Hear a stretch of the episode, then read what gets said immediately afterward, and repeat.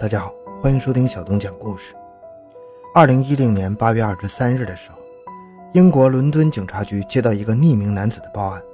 男子在电话中声称，他的同事已经超过一个星期没来上班了，希望警方能够他的住所查看一下，并提供了具体的居住地址。当警方询问他的身份的时候，男子却挂断了电话。为了验证男子提供的消息，伦敦警方派人来到了位于切尔特纳富人区的一间公寓前，门前一个视网膜扫描器挡住了警方进门的脚步。在公寓管理员为警员打开房门之后，他们来到了公寓二楼的一个房间门口。在多次敲门没有应答的情况下，警方使用公寓管理员提供的备用钥匙进入了房间。房门打开的一瞬间，一股温暖的气流夹杂着刺鼻的味道扑面而来。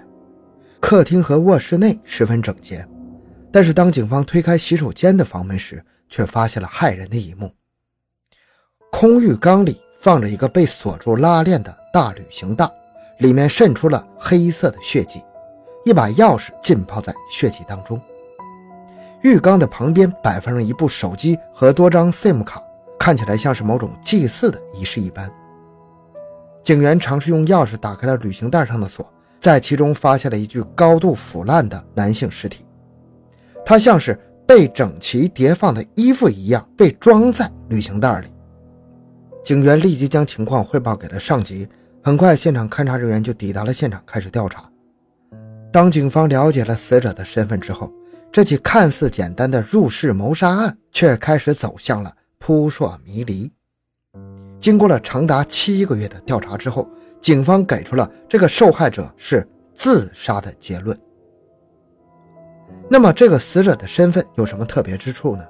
为什么警方在经过七个月的调查后，却给出了自杀的荒唐结论呢？这里面到底有什么不为人知的秘密？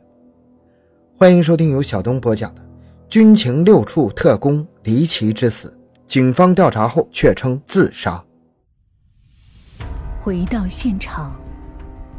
寻找真相。小东讲故事系列专辑由喜马拉雅独家播出。死者是三十一岁的加雷斯·威廉姆斯，英国军情六处的特工，主要负责的工作是监视当地黑帮在境内外洗钱的活动。当然，他还有一个隐藏身份的职业——英国政府通讯总部，也就是 GCHQ 的。技术人员。一九七八年出生于英国威尔士的加雷斯，自幼就显示出了与众不同的数学天赋。在同龄人还在追跑打闹的时候，他就开始钻研数学题目了。十三岁时，加雷斯在数学上的出色表现，让他成为了班戈大学数学系的旁听生。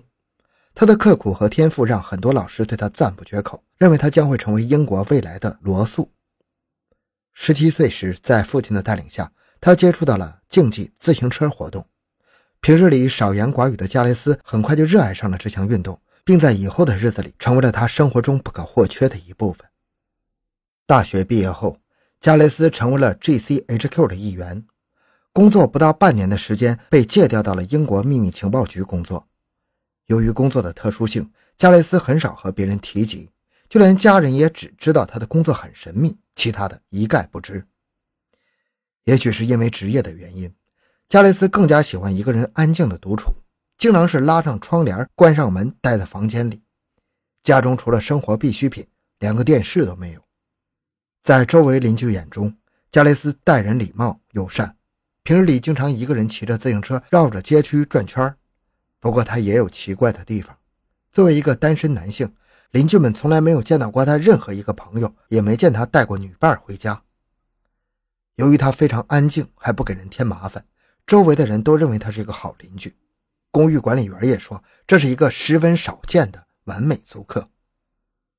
可是，就是这样一个与世无争的人，却死在了自家的浴室里。他身上到底发生了什么呢？鉴于死者的身份特殊，伦敦的苏格兰场也全程参与了案件的侦破。警方在现场调查中发现了一些可疑的线索。根据军情六处提供的信息，加雷斯出事的公寓是六处的一个安全屋，距离总部只有不到一公里的距离。调查中，警察发现该公寓只在门口处有一个监控探头，其他位置都是视频的盲区。公寓的顶层有两处用于维修进出的窗口，虽然进入公寓需要经过视网膜扫描，但是无法排除从公寓其他位置进入的可能。随后，警方查看了公寓门口和周围建筑的监控录像，但是发现，在案发前半个月的时间里，没有可疑的人出现。案发时门窗是完整的，没有外部闯入的痕迹。门是从外部锁上的，推测案发后应该有人从现场离开了。当时正处夏季，房间内的暖气却开到了最大。这个异常的行为，警方猜测可能是凶手为了加快尸体的腐败速度而刻意为之的，目的就是让警方无法推断具体的死亡时间，增加破案的难度。房间内卧室和客厅十分的整洁，笔记本等贵重物品都留存在现场。凶手的目的应该不是求财。根据同事反映，加雷斯平日随身携带的一个加密 U 盘，现场却没有发现。经过勘查，屋内没有任何发现打斗的痕迹和指纹，包括加雷斯自己的指纹也几乎没有。这明显是有人清理过现场。卧室的衣柜内发现了价值高达两万英镑的女性衣物和假发，还有一些用于 SM 的捆绑道具。结合管理员之前提供的情况来看，管理员说曾经听见过加雷斯在房间内求救。当他开门进入之后，看见加雷斯穿着四角裤躺在床上，四肢被捆绑在床的两端。他挣脱无果后才大声求救的。事后他一直表情尴尬的不停道歉，这也颠覆了管理员对他以往形象的认知。警方推测，加雷斯可能有某些不为人知的癖好。浴室地上。摆放的手机里发现了大量加雷斯身穿女装的照片，SIM 卡内储存的号码都是家人和朋友的电话。地上没有发现脚印等痕迹，旅行袋上没有发现指纹和 DNA 组织。袋内的尸体经过检验，发现没有抵抗伤和搏斗后产生的痕迹，体内也没有检测到酒精和毒品。死者以一种近乎三折叠的方式被装进了旅行袋。由于高度腐败。法医推测，大概的死亡时间是在八月十六日到八月十七日之间。调查加雷斯的银行卡，发现被害两星期前曾用一个神秘的账户向其中打了两千英镑，分三笔转入后又分三次被取走。在最后一次取款后没多久，就发现加雷斯遇害了。这笔钱的来源，直到警方结案时也没搞清楚。虽然种种证据都指向了他杀。但是警方用尽全力，也无法证明案发时现场有其他人出现过。按照当时的案件调查负责人马丁的说法，加雷斯之死非但没有凶手在场，他也并非像外界所传那样是被杀死后装进旅行包的。那么真相只有一种可能，那就是加雷斯使用了某种手段将自己装进了旅行袋后，然后锁上，最终因为无法从中逃脱而身亡。但是这种说法会让大家认同吗？为了能够让这种结论看起来更加容易被人接受，很多专家开始尝试如何在不借助外人的帮助下把自己锁进旅行袋里。他们找到了很多和加雷斯身材相似的人做实验，经过了四百多次的实验，结果却十分的尴尬。人虽然能够钻进旅行袋，但是想要从里面用这种奇怪的姿势锁上。难上加难，一个人恐怕是无法做到的。后来，很多网友针对这个实验做了尝试，还真的有人成功了。不过，大多数人都是身材瘦小的女性，男性没有一个人成功。经过长达七个月的调查，伦敦警方最终给出结论：因为公寓没有任何被闯入、打斗或者挣扎的痕迹，就不能证明案发时有其他人在场。所以，加雷斯是自杀。这个结论瞬间登上了《纽约时报》的头条报道。他们指责警方给出的荒谬结论，是因为有些人不想让此案水落石出。关于案件中众多的疑点，民间也传出了许多的猜测。第一，案发前曾赴美执行任务，回国后不久就被境外的神秘组织清理。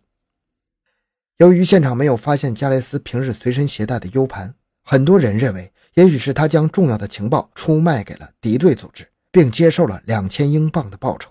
事情泄露后，被神秘组织清理。案发前的几个星期，加雷斯曾被派去美国执行了几次秘密任务，在任务结束返回后不久就遇害了。